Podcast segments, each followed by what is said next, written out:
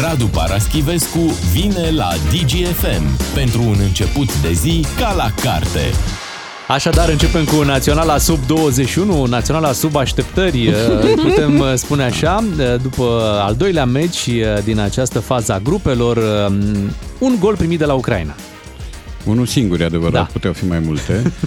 Da, dacă te uiți numai la scor și dacă n-ai văzut meciul, conchizi că a fost tradiționala doză de ghinion pe care noi o invocăm în permanență, că a fost un meci echilibrat, că așa și pe dincolo n-a fost deloc echilibrat, adică Ucraina, fără să fie la nivelul Spaniei, este o echipă care a râs de noi la, la meciul pe care l-am jucat acum câteva zile.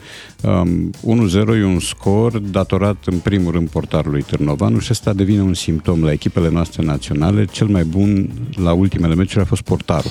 Asta spune ceva. Da? Mihai Stoica a și spus într-o emisiune că dacă am jucat doar cu zece portari și un jucător de câmp, cu doar un jucător de câmp, am fi campioni. Um, în momentul în care meciuri la rând portarul e cel mai bun, e limpede că restul nu merge.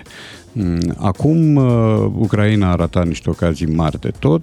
Am avut și noi un început bun, dar compromis de imprecizii, după care, după pauză, au intervenit niște probleme, cred, și de ordin fizic și de ordin mental, și România a mai avut o fază și atâta tot. În rest, Ucraina a testat tot felul de sisteme de joc, mă rog, faze de joc, registre, tactice sau de altă natură, și niciun moment n-am dat impresia că putem face ceva. Ăsta era meciul pe care noi trebuia să-l câștigăm ca să putem emite pretenții în continuare.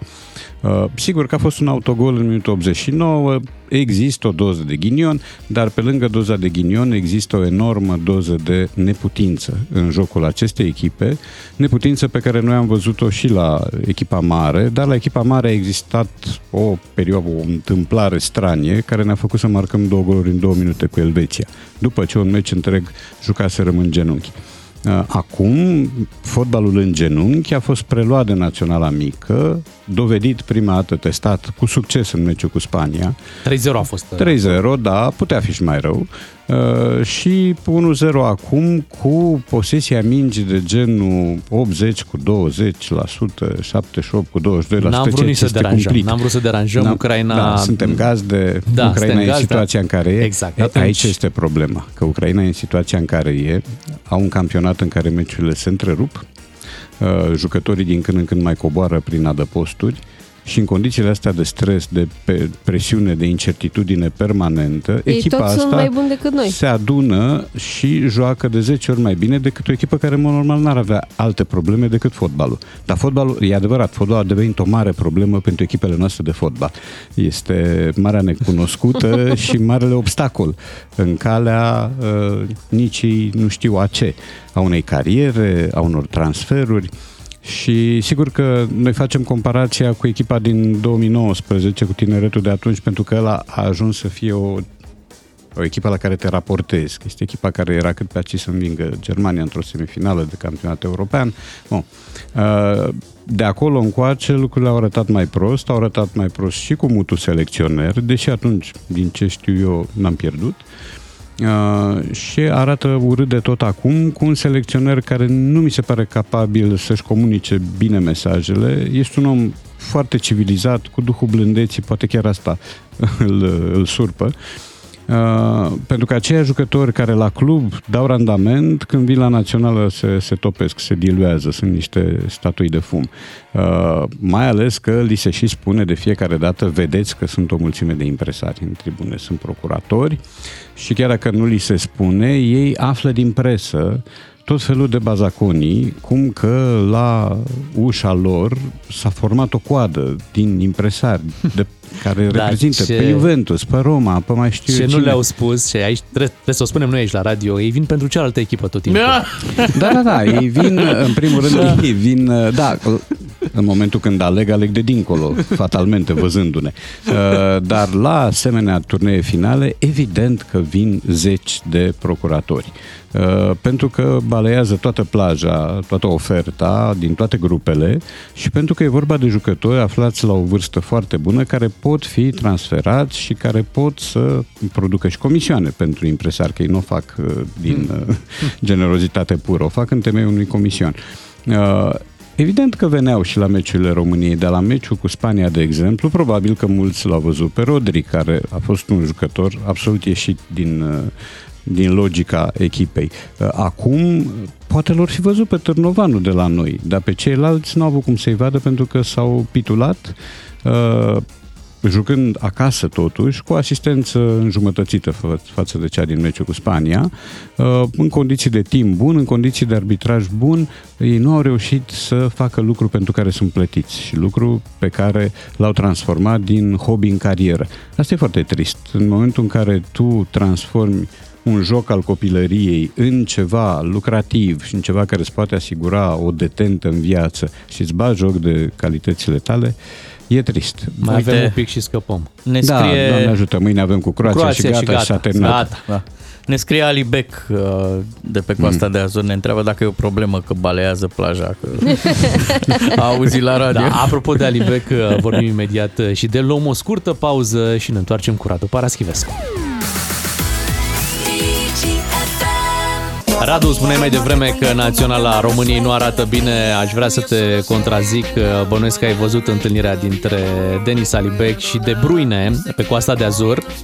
Pe coasta de Azur, acolo unde s-au uh, întâlnit și uh, a fost realizată și o fotografie care să ateste acest uh, lucru și dăm voie să spun Alibec că arăta mult mai arăta bine. Arăta bine, nu? Arăta da, bine da, de da. tot. Arăta fotbalist. Da. Era în tendințe, cum se zice, da.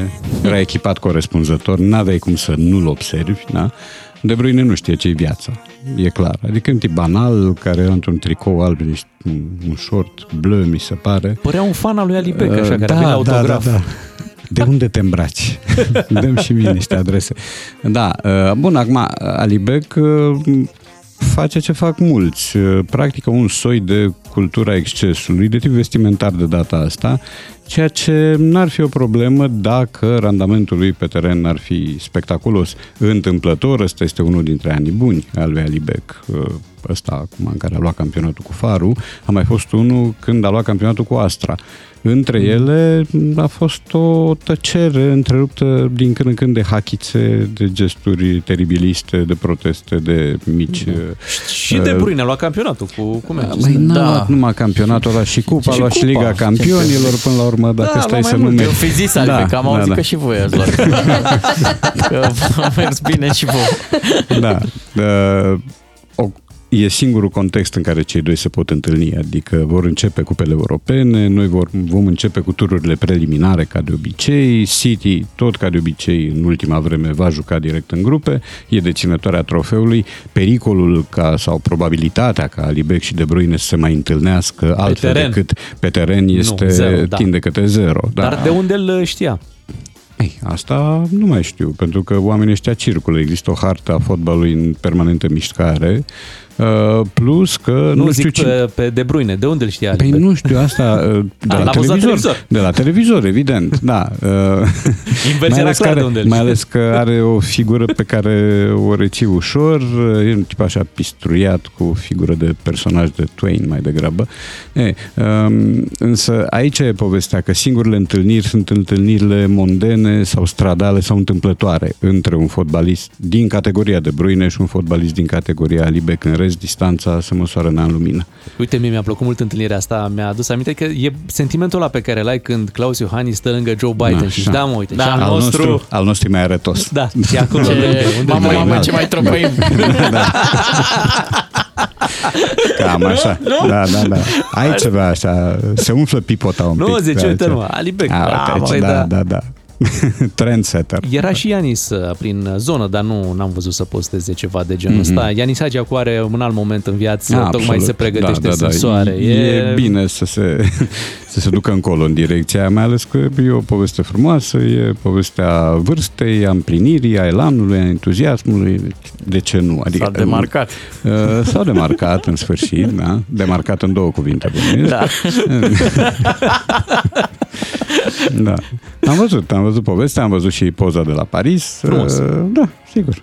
Deci, e o vârstă foarte frumoasă, douăzeci și patru mm-hmm. de ani are Ianis Hagi și lucrurile arată bine și pe plan profesional și pe plan personal, clar. Da, pe plan profesional ar putea da, să arate mai da. bine. Sigur, el vine după o accidentare care a durat mult de tot. Care păi l-a de-aia făcut... n-a putut să cadă în genunchi să să o ceară mai repede. Acum că a trecut accidentarea... Da, da, da.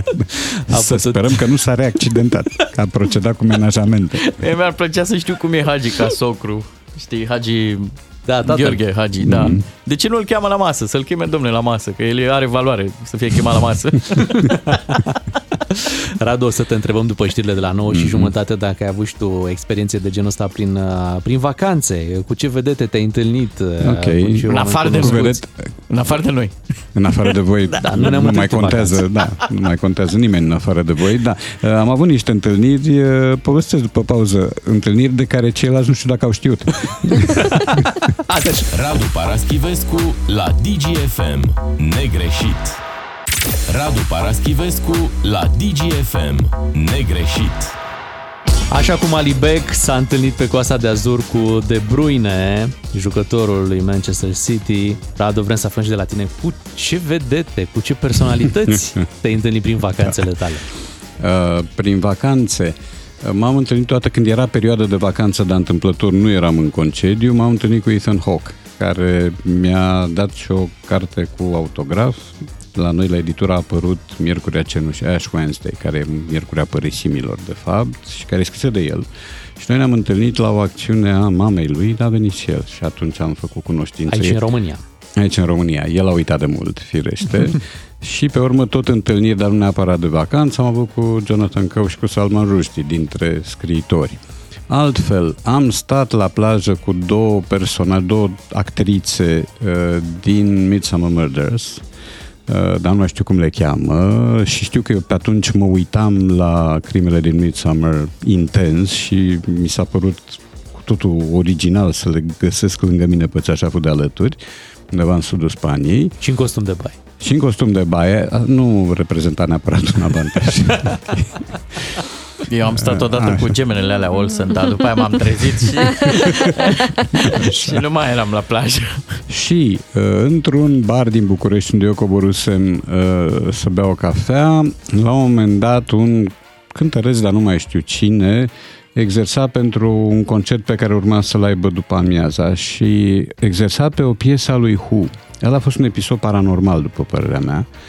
Um, exist, exersa el acolo, era o piesă celebră a lui Who. Uh, moment în care, de undeva dintr-un cotlon, a apărut un domn care a luat și el acolo un microfon, că erau mai multe, și a început să cânte alături de cetățeanul, de rockerul nostru, și omul care a apărut era Roger Daltrey, care este solistul lui Who.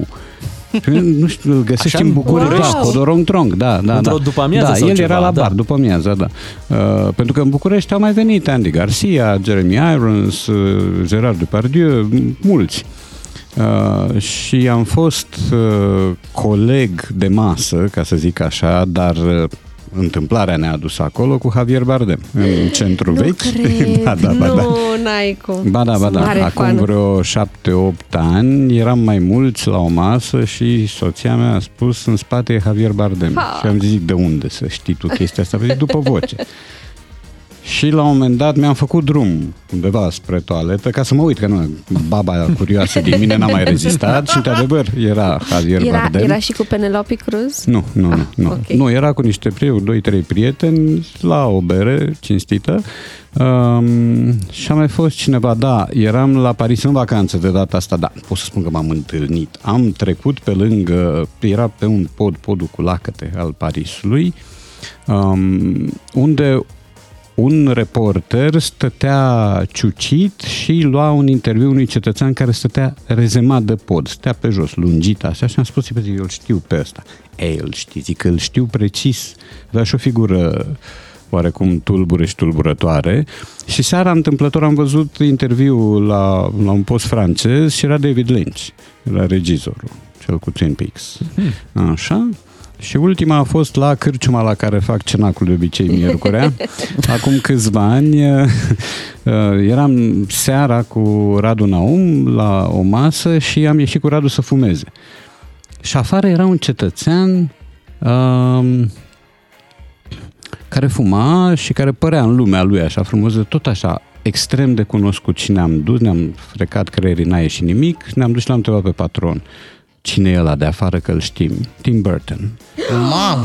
Wow. Tim Burton. Da, pe cuvânt. Wow. Da, da, da. Dar astea, cum să zic, In nu Wonderland. Sunt întâlniri de tipul Alibec, De Bruyne. Sunt pur și simplu prezențe Ciocnit. Într-un loc bun, da, cu totul întâmplătoare. Dar cu Alibec nu te întâlnim? Cu Alibec m-am întâlnit odată a, la așa. Gala presei și a premiilor, nu știu ce, a fan. Așa. Have fun. Și uh, el era printre premiați, el cu Bogdan Planici și cu încă cineva de la F C S B. Eu luasem nu știu ce premiu pentru presă scrisă, cred. Uh, juriu total neinspirat. Și uh, atunci ne-am cunoscut, i-am zis lui Planici noroc în sârbă și a fost oarecum mișcat că uite cineva din România vorbește sârbește, eu nu vorbesc, știam câteva cuvinte. Așa.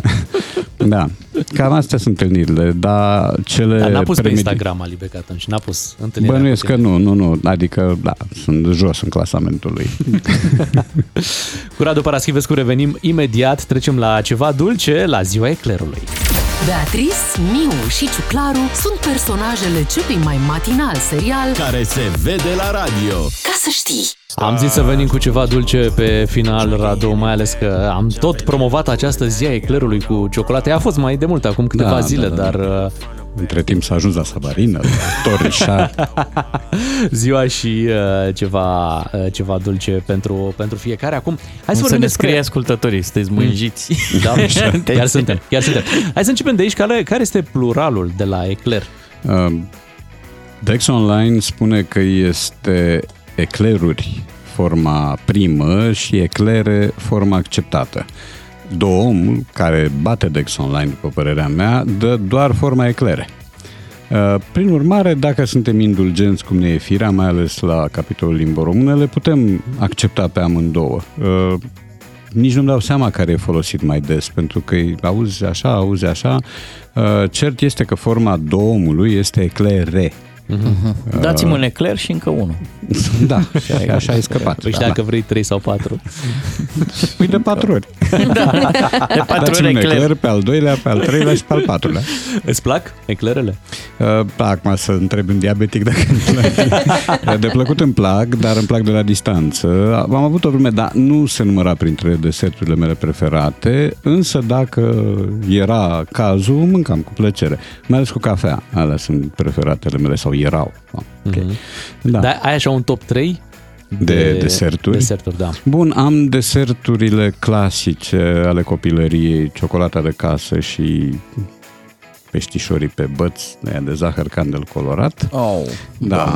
da. Uh, am desertul, dacă desert poate fi, care înseamnă cozonac și pască și din care aș mânca abuziv până la uitarea de sine. Și am un clasament de deserturi, așa, care intră la categoria și altele și unde am o înghețată pe care am descoperit-o, îmi pare rău că te spun recent, asta e, dar n-am mai putut la un moment dat. Este o înghețată, o combinație de crocante de la nonna, care înseamnă migdale cu caramel și cu niște resturi de biscuiți, mi se pare, și cu o cremă și uh, caramel sărat cu nuci pecan. Asta ca variantă de înghețată este devastatoare. Și, da.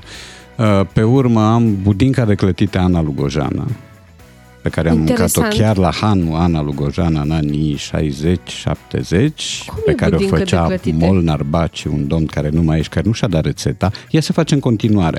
Sunt mai multe clătite care se pun la cuptor cu brânză dulce, cu stafide, cu un sos de vanilie, câteodată flambate cu coniac, se pun la cuptor și au și niște moțuri de frișcă uh, peste și, din punct de vedere caloric, probabil te duci spre cinci mii. Da, ceva de, ce nu mai contează.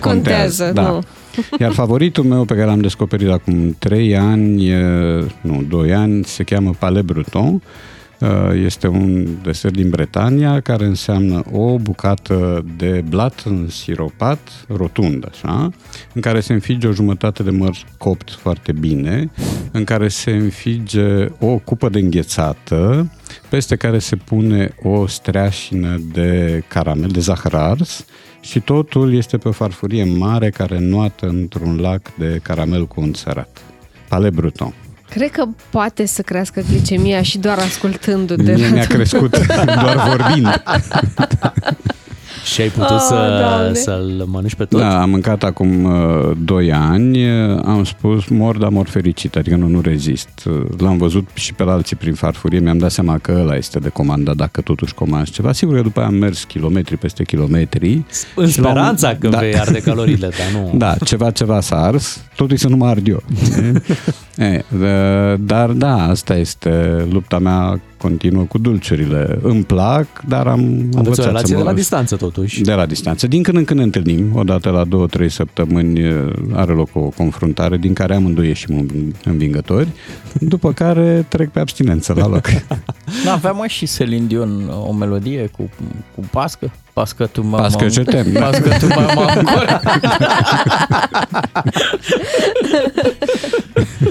Oh, Doamne. Da, da, da. Ne-ai, ne-ai rupt un pic, ne-ai stricat ne-ai, kilometrajul. Ne-ai terminat. Da, mai tu... știu din asta, dar degeaba. Ai și o cofetărie lăsați. preferată la Caransebeș, parcă, nu? Da, da, da. da. E și cofetăria oh. noastră preferată. Da, prisma știu. Ta. O să merg, am lansare în septembrie.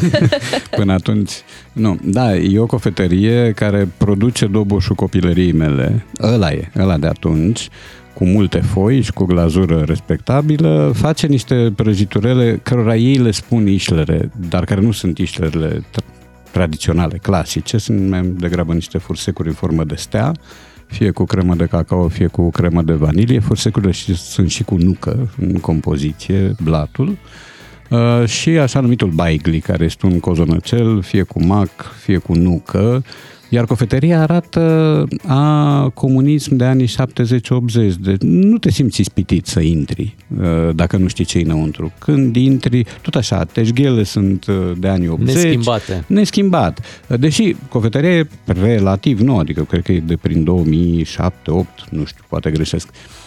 Ea arată neaspectuos, însă ce e înăuntru acolo e o poveste. Îți mulțumim, Radu, ne-ai făcut Bucurie. poftă clar și tot o pornit de la un ecler în dimineața Prăpădit, asta. Da. Da. Ne reauzim joi cu Radu Paraschivescu, noi ne întoarcem mâine dimineață într-o nouă ediție a emisiunii noastre. Suntem Beatrice, Claru și Miu. O zi bună tuturor! D G F M.